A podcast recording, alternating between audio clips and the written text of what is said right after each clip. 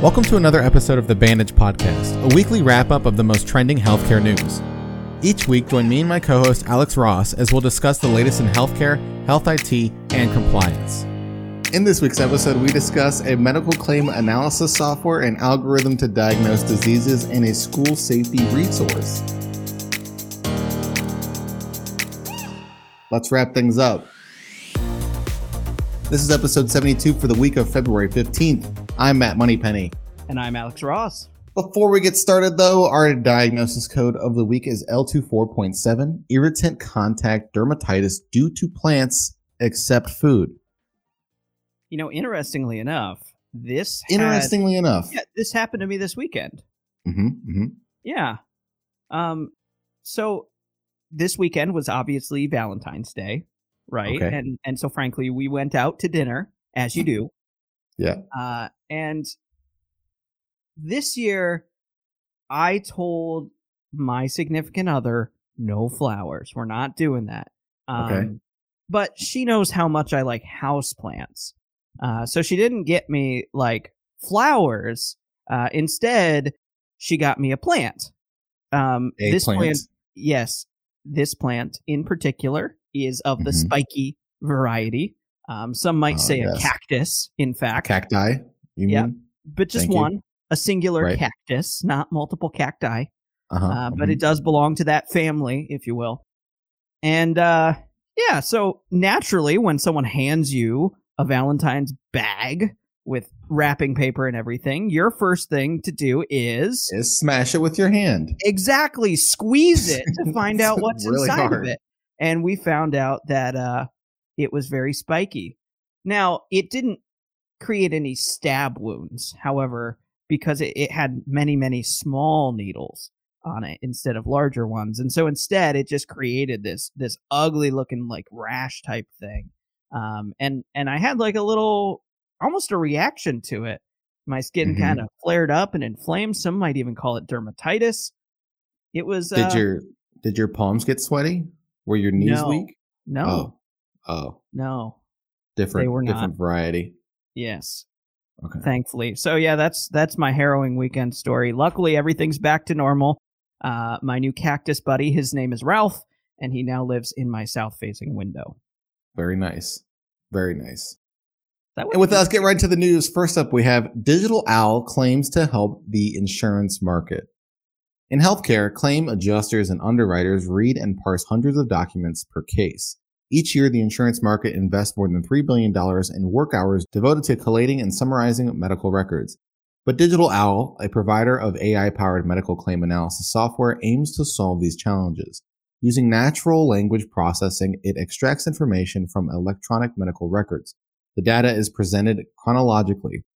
Users can search and filter by condition, date, body part, body system, and provider. Every condition, date, and entry is clickable, which takes users to the source of the information in the record. The tool allows providers to replace the lengthy manual and error-prone process with automation and accuracy to better predict risk and claims. The only question becomes, do we pass these savings on to the actual insured? And the cynic in me says probably not. Right. Of course not. Right. It sounds nice, but it is cool that, you know, AI is starting to come into the world of medical billing and coding. But one of the obvious benefits that I might expect to see is the reduction of errors, which could potentially mean my claim gets paid first rather than denied for an error, basically, which could save me a lot of headache or my billing team a lot of headache in dealing with. So I like that. I'd love to see that kind of the dollars that they're saving goes to help out, you know, in a reduction of insurance premiums, for example. Right. One of the things to keep in mind, though, and I'm not saying that Digital Owl does this, but AI is a big buzzword right now in any industry because, you know, there's a lot of stuff out there that actually uses AI that's really, really helpful and actually is AI driven. But there also is a lot of snake oil related AI stuff. And I'm not saying Digital Owl is doing this. It'd be cool to see their product, but just, you know, something to keep in mind across the world. Like, don't fall for the the AI buzzword. That is a good point. What does AI even mean in the context of the insurance market? Artificial insurance. Next up, Dr. Algorithm will now diagnose your disease.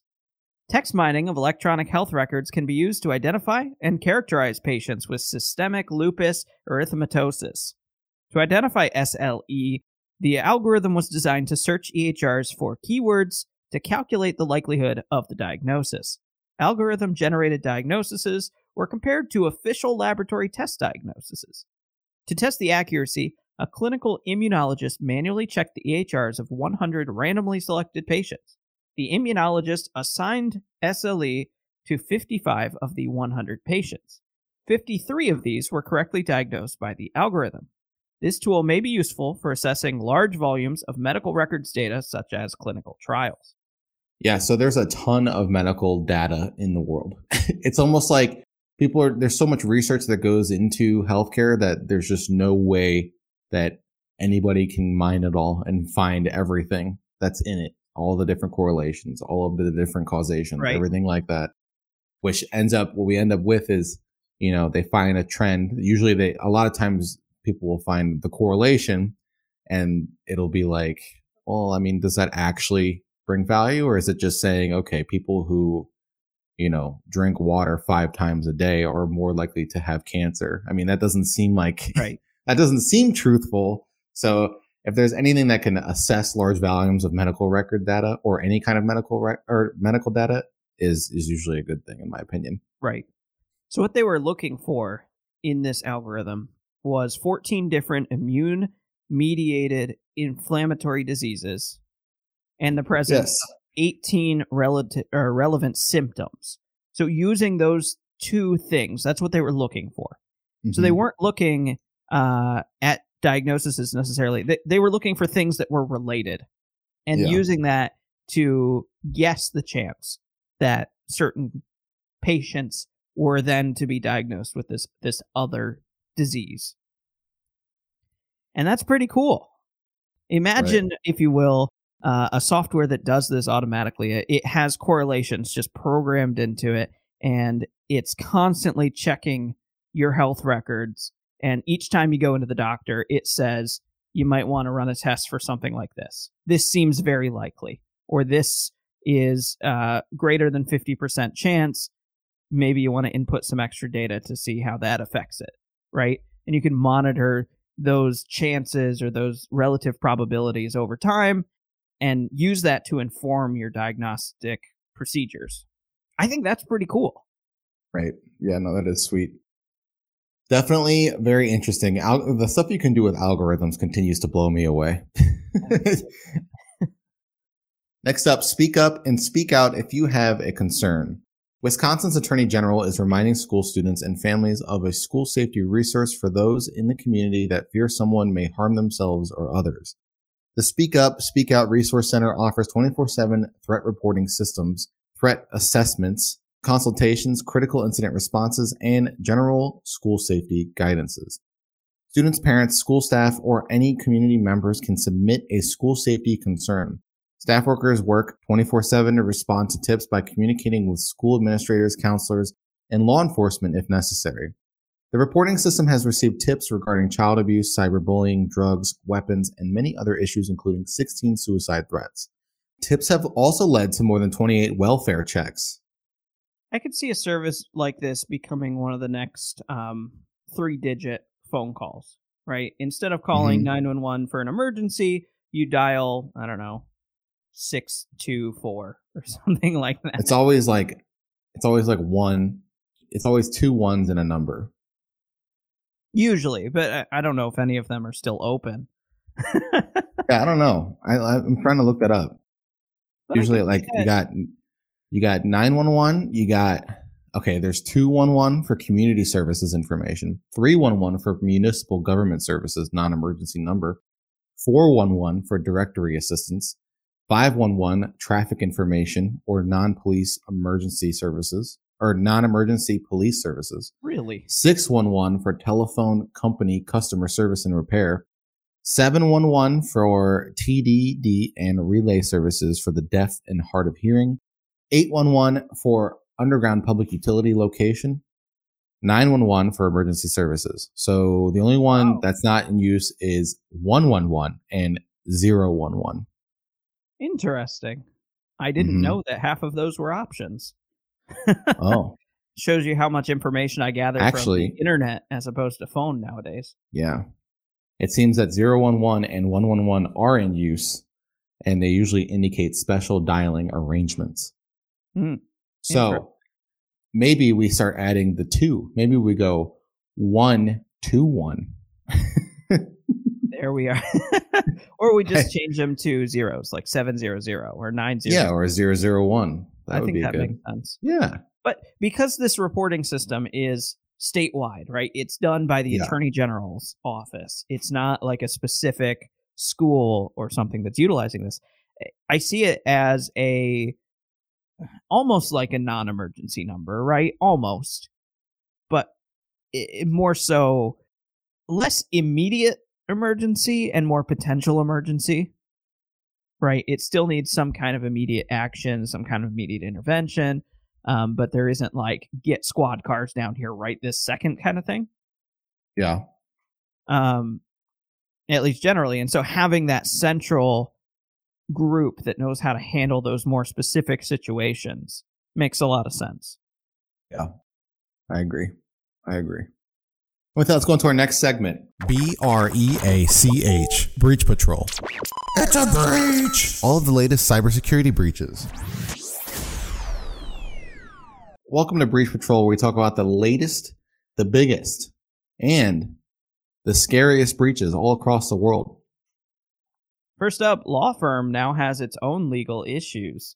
A cyber attack on a Pennsylvania law firm has potentially exposed the personal health information of over 36,000 patients of the University of Pittsburgh Medical Center. The law firm Charles J. Hilton and Associates PC, which provides legal services to UPMC, discovered suspicious activity in its employee email system last June. An investigation found that hackers gained access to several employee email accounts from April through June. In December, UPMC received a breach notification report from CJH confirming that the hacker may have accessed patient data. CJH is in the process of notifying potentially affected patients. There's no evidence that the data was misused. Complimentary credit monitoring and identity theft protection services are being offered by CJH to patients whose data was compromised.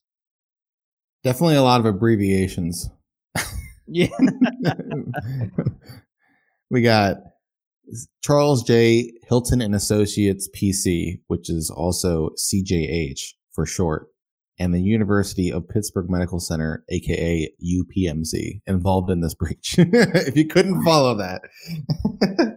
Right. So exactly. I mean, the classic complimentary credit monitoring and identity theft protection services. So that was offered, of course. We've talked about that before. An interesting thing is my girlfriend got a piece of mail through last weekend. And it was saying it was that big government breach that happened a month ago. And it said that, you know, you were affected. Here's what could be affected. Here's some free credit monitoring and identity theft protection software. So she now has that. She signed up for it. And it actually, you know, when I was reading the letter, because she gave it to me, and I was like, oh, this is interesting. I was like, I actually feel better for you that you have this credit card monitoring, because there's really nothing you can do about it, you know? Right. It would be nice if it was just like a lifetime. Like, I feel like it should be almost a utility at this point, like so should internet, but that's a different conversation. But I feel like, you know, internet and identity protection should probably be a utility at this point, because it's gotten so out of control with breaches that there's really no way to go about it. I can see that. At some point, though, we're going to have to just come up with a different identification system, right? Because everybody's been exposed so many times. Yeah. That our only option is to really just wipe it and start over. And to be fair, like, social security number was never meant to be an identity thing. Like, it was never meant to be an identification number. It was only supposed to be the account number that you access your social security benefits. But because everyone had one, it became that number. Yep. And also, credit reports didn't happen until like 1989. Credit scores. So. Well, to be fair, I don't know if I don't know if this is right, but in my mind, I feel like I remember clearly in third grade being taught that the Great Depression, a lot of it came out because people started using credit and couldn't pay it back. Yeah. Well, I mean, credit scores are definitely new, but overall, it's a good thing because before credit scores were a thing, people were like, it was up to the person, the loaner, like the bank, right? The person that was working at the bank. Where, I mean, obviously, if it's just based on, okay, I'm going to give me like your bills and see the proof of purchase for those bills. Mm-hmm. And then obviously you look like you're a trustworthy person. Like, you know what I mean? It starts getting really biased really quickly. Right, so right. Overall, it's a good thing. But it does have some unfortunate things that can come from it, such as breaches. True. Next up, Code Red from CD Projekt Red. The Poland-based video game developer CD Projekt Red has suffered a data breach conducted by unknown hackers demanding ransom. The targeted attack compromised some of the company's internal systems. The hacker collected company data and successfully encrypted some devices. CDPR, or CD Projekt Red's, backups remain intact and the IT infrastructure has been secured. To the best of its knowledge, data of players or users was not breached, but the company still recommends resetting user credentials just in case. CD Projekt Red says that it wouldn't pay ransom or negotiate with the hacker, and it will cooperate with Polish authorities and IT forensic specialists. I remember hearing about this one. Yeah, I do too. If I remember correctly, Cyberpunk 2077, which is like the newest Cyberpunk, the entire source code was leaked from the hack. So that's ironic because that is their. So obviously that's their. That's like one of the biggest video game titles of 2021, right? Or 2020, right. I guess is when it came out, and it was kind of a dud from what I heard. But it still sold like crazy. But the ironic part about it is it's cyberpunk, so it's all about like futuristic technology, and then CD Projekt Red gets breached. So it's kind of ironic, but I also think that the reason why video game companies get breached in the first place is because of disgruntled gamers being like, this game sucks. Like, I waited this much time for this game and I'm disappointed in it. So I'm going to get back at the development company and breach them. I feel like that's probably something that seems pretty reasonable, or not, doesn't seem reasonable, but that seems like what happens. You know, I think that might not be too far-fetched, especially because a lot of people, I feel like people who are generally good at computer programming also tend to enjoy video games. So there could be, I mean, they kind of go hand in hand. Right. Yeah, exactly. It's like people who are salespeople usually like sports because it's really relatable. Same kind of thing. And finally, Emsisoft apologizes for soft security. The New Zealand cybersecurity company Emsisoft issued an apology over a configuration error that led to a breach. A database containing log records was accessible to unauthorized third parties between January 8th and February 3rd. This was an automated attack not specifically targeted at Emsisoft. Only parts of the affected database were accessed, but it's impossible to determine exactly which data rows were accessed. The company took the impacted system offline and launched an investigation. Impacted data consists of technical logs produced by the company's endpoint protection software, which generally don't contain personal information. But they noticed that 14 customer email addresses were part of the scan logs. These customers have been contacted. It's really hard with all these breaches that, you know, a lot of them tend to be almost the same thing over and over. Yep. And we've said this before, and I hate to sound like a broken clock or whatever, but it's not so much if you'll get breached, it's more so when and what will you do to mitigate. And how. Exactly. So take your security seriously, because it might be something as simple as your team made a mistake, oops, and now you have a breach. Yeah, right? It may not even be a malicious hack or something that crazy. Yeah. It seems like a lot of the breaches that we discussed that kind of have a pattern are, you know, disgruntled employee, accidental employee mistake, database log records that are made public in some capacity that are found, or, you know, just an upset customer or ransomware. I mean, ransomware is obviously one of the bigger ones too. So it seems like the majority of the breaches that we discuss fall under that category. So right. It's obvious that we're in this segment, we're pointing out the pattern that, you know, breaches are happening more and more often. And you know, here's the categories of breaches. So just so you're aware, so that you can put like your compliance policies in certain places where you need to prevent them. And that's it for this week's wrap up of your weekly healthcare news. I'm Alex Ross. And I'm Matt Moneypenny. And we'll see you next week. Thank you for joining us for this week's episode of The Bandage. This week's episode was written and produced by E-Tactics. E-Tactics is a leading revenue cycle solutions organization committed to providing innovative, web-based solutions that improve our clients' cash management and customer relationships. Thanks, and we'll see you next week.